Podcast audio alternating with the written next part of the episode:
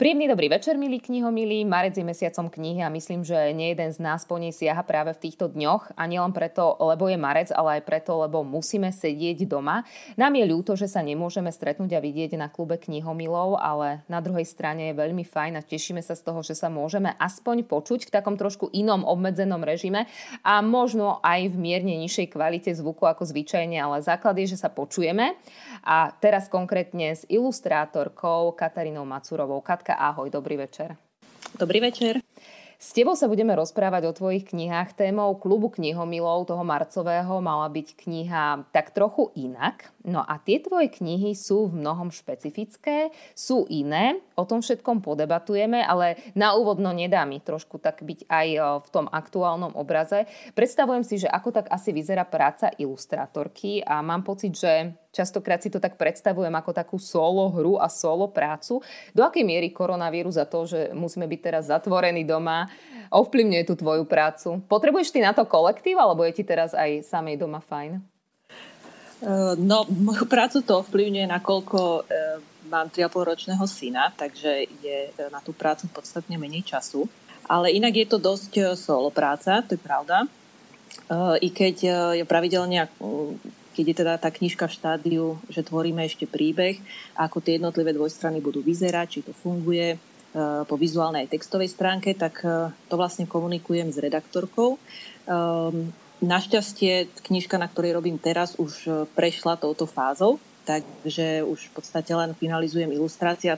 To je viac menej taká ako solo, solovka, i keď uh, ako raz týždenne minimálne je dobrá tá komunikácia s redaktorom, no ale tak teraz je to také troška obmedzené, sú to také bojové podmienky, tak robím ako sa dá. Poďme to trošku preložiť do úplne laickej reči, lebo mm-hmm. picture book, ja si predstavujem, že asi väčšina z nás si to tak predstavuje, preloží si to doslova ako nejakú obrázkovú knihu. Je to taký doslovný preklad? Je to obrázková kniha? Je, je to v podstate obrázková knižka. Um, má teda ale isté špecifika. Uh, rozsahovo je to takých 32 až ja neviem, možno 48, možno aj trošku viacej strán. Čo je ale hlavne dôležité je, že uh, obraz a text sú si rovnocené. Čiže v podstate ten príbeh rovnako, rovnakým dielom posúva dopredu tá obrazová časť, ako aj textová. A, a teda tá ilustrácia nefunguje ako možno pri knižkách pre staršie deti, iba ako taký vizuálny doprovod e, k textu. To znamená, že e, text a obrázky sa väčšinou tvoria súbežne a navzájom sa ovplyvňujú a potom vlastne e, sa aj menia. Mm-hmm. No a vekovo je to 3 až 5 približne. To si roz, rozoberieme ešte trošku na drobné a podrobnejšie. Katka, teraz ty sa považuješ viac za ilustrátorku alebo za autorku žánra picture book? Asi skôr autorku žánra picture book, pretože s ilustráciou pre textovú predlohu som vždy mala problém a vôbec v tom nie som dobrá. Ruku na srdce vôbec nie. Eh, čas od času si to tak ako vyskúšam, lebo eh, je fajn výjsť zo svojej komfortnej zóny, ale viac sa cítim doma v tom picturebookovom formáte. A keby sme si to aj na tom tvojom konkrétnom príklade vysvetlili, že keď si ilustrátorka, čo robíš a keď si autorka picturebooku, ako tam konkrétne vyzerá tá tvoja práca? V podstate pri uh, klasickom ilustrovaní podľa textovej predlohy uh, dostanem text, ktorý si prečítam, a e, viac menej mám aj možno nejaké určené e, strany, kde príde buď celostránka, polstránka alebo, iba nejaká malinká ilustrácia a v podstate sa snažím ilustrovať alebo vyťahnuť z toho textu niečo, čo je pre mňa zaujímavé a to teda v tej ilustrácii spracovať. Picturebook v podstate funguje ako animácia, by som povedala. By som tu mala asi k nejakému takémuto inému uh, žánru prirovnať. Mm-hmm. Uh, čiže najprv je tam, je tam nejaký, nejaký nápad, nejaká počiatočná idea potom sa robí story, storyboard, presne ako pri animácii, s tým, že môj storyboard má mm, toľko strán, teda toľko poličok, koľko strán v knižke. No a potom vlastne si robím knižnú maketu, upravujem ilustrácie podľa textu a spätne text ilustrácie, stále, stále tú maketu jednoducho listujem, keď to nefunguje. Je to viac ako tvorba filmu, by som povedala pre mňa, ako, ako knižky. Čiže je to dynamickejší proces, zaujímavejší pre mňa určite. Takže autor picture bookov je človek, ktorý je také to rozhranie animácia, ilustrácia, picture book, tak je to taký, že mix všetkého? Je to, ja by som povedala, že výhodu, teda keď niekto, niekto chce byť autorom picture booku, určite bude mať výhodu, pokiaľ má vyštudovanú animáciu. Uh, pretože sa tam veľmi veľa takéhoto uh, zmýšľania filmového alebo animačného uplatňuje. Čiže sekvenčná uh, ilustrácia, áno, sekvenčná ilustrácia, alebo jednoducho, aby ten, ten príbeh mal správny timing, to, to časovanie, správny spád, aby, aby ten príbeh naozaj mal zachované, že je tam nejaký úvod, vyvrcholenie, záver. Všetky ako keby tie filmové pravidlá uh, sa uplatňujú v tých picture bookoch. Takže ja by som to uh, možno paradoxne viac pričlenila, keď by som mala k animácii, ako ku klasickej ilustrácii podľa textovej predlohy. Dobre, poďme trošku pátrať aj po tom, že ako si sa k tomuto žánru dostala. Kde si sa s ním poprvýkrát stretla ty? Eh, ja som sa v podstate s eh, tým žánrom picture book stretla už počas, počas štúdia na Vysokej škole výtvarných umení v ateliéri profesora Kálaja. Eh, tam sme väčšinou robili autorské knižky presne tohoto formátu, ale väčšinou to boli ako keby také artovné alebo teda umelecké výstupy. A ja som potom mala možnosť pobudnúť rok v Edinburgu, v Škótsku a vtedy som sa tak začala aktívnejšie zaoberať tým, čo robí dobrý picturebook dobrým picturebookom. A um, tým myslím aj to, čo ho robí predajným. Jednoducho, že je záujem tej verejnosti, rodičov, detí. A, takže som chodila do knižnice, kde mali len picturebooky a ja som naozaj stovky, stovky ich tam prešla. Takisto som chodila aj do knihkupectiev, som si sledovala ako tých top ten uh, a, a podobne, akože v tých uh, picturebookoch. A raz som si aj kúpila jeden, ktorý bol v tom čase na prvom mieste a, a tá knižka v podstate absolútne ničím neoslovovala. Ani, ani príbehom, ani ilustráciami. A hovorím si, dobre, tak je na prvom mieste, niečo, niečo v tom musí byť. No a potom tak ako, aj sú o tom samozrejme nejaké publikácie, ako písať picturebooky, ako ilustrovať, ako správne spraviť ten charakter, dizajn a podobne. Uh, tak som si to tak začala študovať a a celkom ma to začalo tak, tak naplňať a baviť. A ďalšia vec je, že ja som v podstate aj pôvodne chcela študovať animáciu. Len keď som skončila strednú školu, tak e, ten odbor animácia na VŠMU bol zatvorený. Takže ja som si povedala, že pôjdem teda na rok na ilustráciu a, a potom skúsim šťastie, ale vlastne tom ateliéri profesora Kalaja sa mi tak zapáčilo, že už som nemala potrebu e, sa vrácať. A alebo teda skúšať tú animáciu. No, takže sa to v podstate v tom picture booku tak spojilo, tá, taká tá inklinácia k animácii a zároveň aj ilustrácii. Chytím sa tých tvojich slov, si hovorila, že v Edinburgu si skúmala, čo robí dobrý picture book picture bookom. Čo to je? Jú, to je, je veľmi široká uh, téma. V podstate, ako keď, uh, aby mal tú predajnosť a, a ja teda mám aj na zreteli to, aby bola predajná tá knižka celosvetovo, tak vlastne e, to už začína pri tvorbe hlavnej postavy. Akože ono sa to dá rozmeniť na úplne drobných nuancov, ale napríklad že ideálne sú napríklad teda zvieratka, pretože keď použijeme ľudskú postavu, tak môže byť už problém s farbou pleti a podobne. Uh, niektoré trhy, trhy jednoducho vyhľadávajú to, aby to teda boli zastúpené rôzne rasy a tak ďalej. Takže je ideálne voliť uh, zvieracie postavičky, Ideálnejšie je, keď sú dievčanské, z nejakého dôvodu sa to lepšie predáva.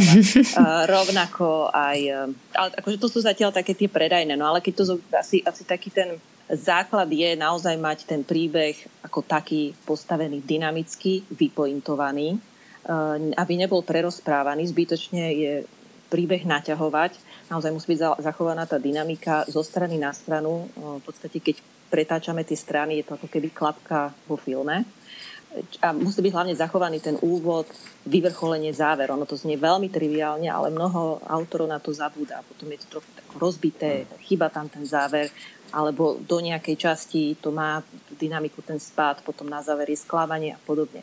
A toto sú veľmi také ako náročné veci, ktoré treba správne nasúkať do tých 32 alebo 40 strán a ono niekedy je to ťažšie, keď máte k dispozícii menej alebo menší rozsah ako, ako väčší. A vieš aj povedať, že v ktorej krajine sa tvoje knihy najlepšie predávajú, alebo že kde sú dobre uh, predávané? Ako ktoré? Uh, niektoré, a to ma celkom prekvapilo, že boli predané do teda licencie do Spojených štátov, ale som bola úprimne prekvapená, ktoré, ktoré tituly, že keby som si ja mala vybrať, tak... No, povedz. Ktoré sa páčia v Spojených štátoch? Blcha Teo, Záhradná potopa, Ako naučiť Eda lietať a Kde je tá pravá lopta. Paradoxne, e, tá prvá knižka, Prečo nekvitneš, tá išla výborne. Do Talianska sa predala, do Francúzska, asi, asi preto, že tam je mm, možno taký, alebo niektoré krajiny si tam možno nachádzajú nejaký filozofický podtext. Neviem, e, dobre sa predávajú v Ázii, tam asi, hovorím, závisí to od titulu. No. Ja mám pred sebou teraz konkrétne tri knihy, že aby sme si vedeli vybrať. Teraz som počula v pozadí, že kričíš Momo, tak Momo existuje, áno? Predlo, predloha pre, pre Moma bol môj manžel. A teraz by to chcelo fotografiu, že ako vyzerá ten knižný Momo, to nie je tvoj manžel. Nie, nie nebolo, to, nebolo to, čo sa týka vizuálu, ale skôr povahy. Mm-hmm. to musím asi presniť.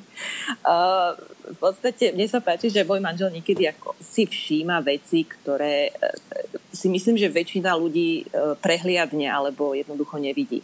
A možno niektoré také tie útržky z tohto nášho spolužitia som využila pri tvorbe charakteru postavy Momo. Ale Momo je veľmi milá postavička. Takže máš veľmi milú osvobku doma a postavičku doma. Dobre, takže Lilia Momo je jedna z tých kníh. Mám tu aj o, o Tea, Blcha Teo. A inak krásnu nálepku pri nej. Volám sa Teo a som v najkrajšej knihe Slovenska 2018 a mám tu Medvedík a Záhradná potopa. To sú inak tri knihy, ktoré potom jeden z našich poslucháčov, čitateľov, čitateľiek bude môcť aj vyhrať.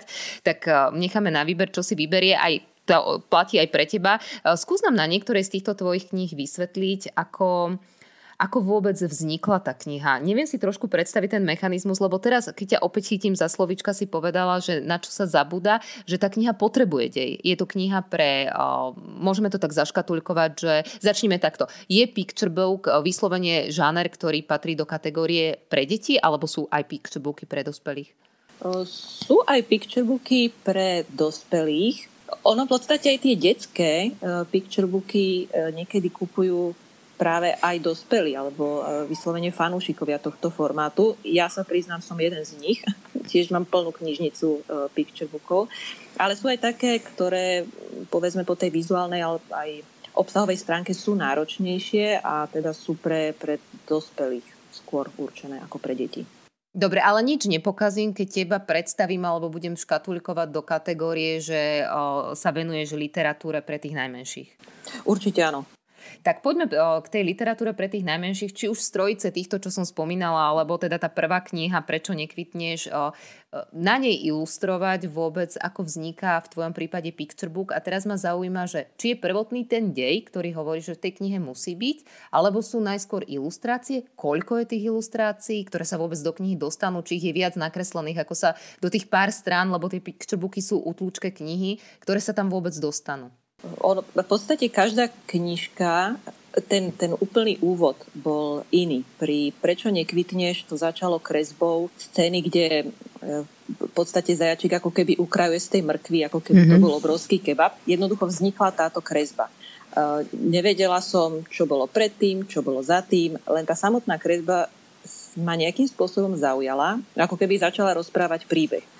A potom si e, v skitári e, začnem skicovať okolo toho, čo sa mohlo stať potom, čo asi bolo predtým. Takto, keď vykreslím niekoľko skicárov, tak e, už sa tam postupne začína formovať alebo hromadiť materiál, z ktorého sa dá začať stavať storyboard. No ako náhle je ako tak konzistentný storyboard, tak si spravím malinkú maketku, no a s tou potom chodím, stále to listujem, upravujem, prepisujem, podobne. A až keď je to také, že som s tým spokojná. Ideálne ešte nikomu to ukážem. Naozaj mala ten, ten odstup. Tieto prvé knižky mi konzultovala moja švagrina, e, ktorá má na to úplne geniálne oko, že hneď e, vedela ako poukázať na, na veci, ktoré tam drhnú. No a ako náhle už je takto e, tá maketka funkčná, tak podstate prechádzam do, do samotného ilustrovania, ale, a to paradoxne trvá úplne najmenej. To je v podstate už iba taká tá najľahšia fáza toho celého. Um, napríklad pri uh, Záhradná potopa to bolo inšpirované v podstate skutočnou udalosťou, kedy my sme zabudli v záhrade zastaviť hadicu a uh, vytopili sme chodník pri nás, na čo sa susedia hnevali. No ja som pri uh, tvorbe na úplne inej knižke toto spomínala mojej redaktorke Peti Bartíkovej a na základe tejto myšlienky som vymyslela príbeh tohoto Macíka, viac menej už tak, ako je v tej knižke, ale nezdala sa mi, alebo nezdal sa mi ten príbeh tak zaujímavý, aby som išla do knižky, kdežto Peťa hovorila, že, že, že to je proste výborný nápad, že by sme to mali vyskúšať, len dlho nám tam drhlo to, že čo sa bude diať pod vodou, že síce ako medvedík e, si zatopí e, záhradu, ale čo sa bude diať pod vodou. A ja som stále mala tendenciu tam e, vlastne dostať ďalší príbeh, podobne ako je to v Prečo nekvitneš. No vlastne Peťa mi hovorila, že jednoducho je tam len to more a to samo o sebe je ako dosť zaujímavé, že necháme to len tak plynúť a podobne. Čiže táto knižka ako keby vznikla na základe nejakej skutočnej udalosti a rozhovorov s, s ďalšou osobou. Čiže ako keby, som povedala, že sme obidve tak trošku autorky. A e, v Lili a Momo napríklad, tak tá postavička Moma to slova strašne dlho drhla. Nedalo sa tam proste nájsť v tom príbeh. Pôvodne to malo byť e, ako keby nejaké strašidlo, že Lili sa bojí, že niečo je za dverami, nevie, čo to je a vlastne, že to strašidlo sa rovnako bojí jej. V nejakom takom duchu som chcela uh, vystavať ten príbeh, ale vôbec to nefungovalo, akokoľvek som proste sa k tomu vracala, nechala som to dlžať, znova som sa vrátila a nie a nie, nefungovalo. No a potom jeden deň som proste úplne už upustila od všetkého a len tak som si začala uh, kresliť rôzne situácie, väčšinou hry medzi Lily a Momom a ten príbeh sa doslova sám nakreslil za jedno povede. Zrazu to tam začalo proste fungovať, dynamika medzi nimi akože on by sa aj chcel hrať, len proste nevie. E, nevieme vlastne ani odkiaľ Momo je, vlastne tiež nevie, čo je lopta, nevie, ako sa stavajú hrady z piesku a ona v podstate, že sa musí tú svoju hru prispôsobiť, aby sa vedeli spolu hrať. A zrazu tam sa mi tak objavil ten príbeh a fakt to išlo potom strašne rýchlo, len mm-hmm. niektoré príbehy jednoducho naozaj tak dlho trvajú. No a ten, na ktorom robím teraz, tak to, to je doslova nekonečný príbeh. A t- vieš aspoň a môžeš prezradiť, čo je to za príbeh? No, e, tento príbeh je, ja som si ešte na strednej škole písala e, taký, no áno, na strednej škole som si myslela, že ako veľký e, pisovateľ románov fantasy, tak, tak vlastne na, som si vytvorila ako keby taký fantasy svet a chcela som ho pretaviť do, do picture booku, čo samozrejme, ja to sú nejaké 3 80 stranové skicáre textu. A, no a samozrejme dať takýto objem do, do 30 alebo 40 stranovej knižky je, je náročné a hlavne nájsť tam príbeh, ktorý by bol pre detského čitateľa. Uh, takže táto knižka má asi hrozne veľa skicarových kreslených. E, tých, tých, tých variant, tých makíd je asi 10. Už je to našťastie v tom štádiu, že je to hotové, už sa, už sa robia ilustrácie, ale naozaj to, bolo, to bola taká frustrácia táto knižka, že, že raz už aj slzy tiekli z čistej mm-hmm. ilustrácie, aj to sa stalo. Mm, takže ono naozaj každé, každé nejakým spôsobom vzniká inak. Uh-huh.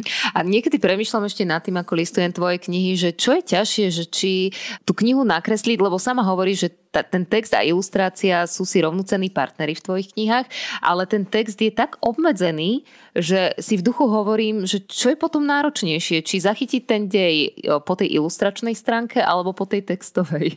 Asi, asi rovnako. No tie texty, uh, tie prvotné nástrely, samozrejme to teda aj trikrát dlhší text, takže to, to sa potom ako vyslovene všetko, čo tam nemusí byť, ide preč. Uh, a práve toto škrkania rovnako aj uh, pri ilustráciách sú scény, ich hrozne veľa, ktoré, ktoré sa mi veľmi páčili a musím sa ich vzdať, pretože v tom celku jednoducho nefungujú. Takže vlastne takéto vybalansovanie aj obrázku, aj textu, ja si myslím, že to je rovnako náročné. Ale pri tom texte mám teda tie redaktorky, ktoré by to vedia tak akože nie skrátiť, ako zefektívniť celý, celý ten obsah. Ťažko povedať, ani to tak nechcem hovoriť, že je dominantná ilustrácia, lebo ilustrácia v picturebookoch je o, kapitola sama o sebe. Tie ilustrácie sú také, ja neviem ako inak to povedať, ako také čisté.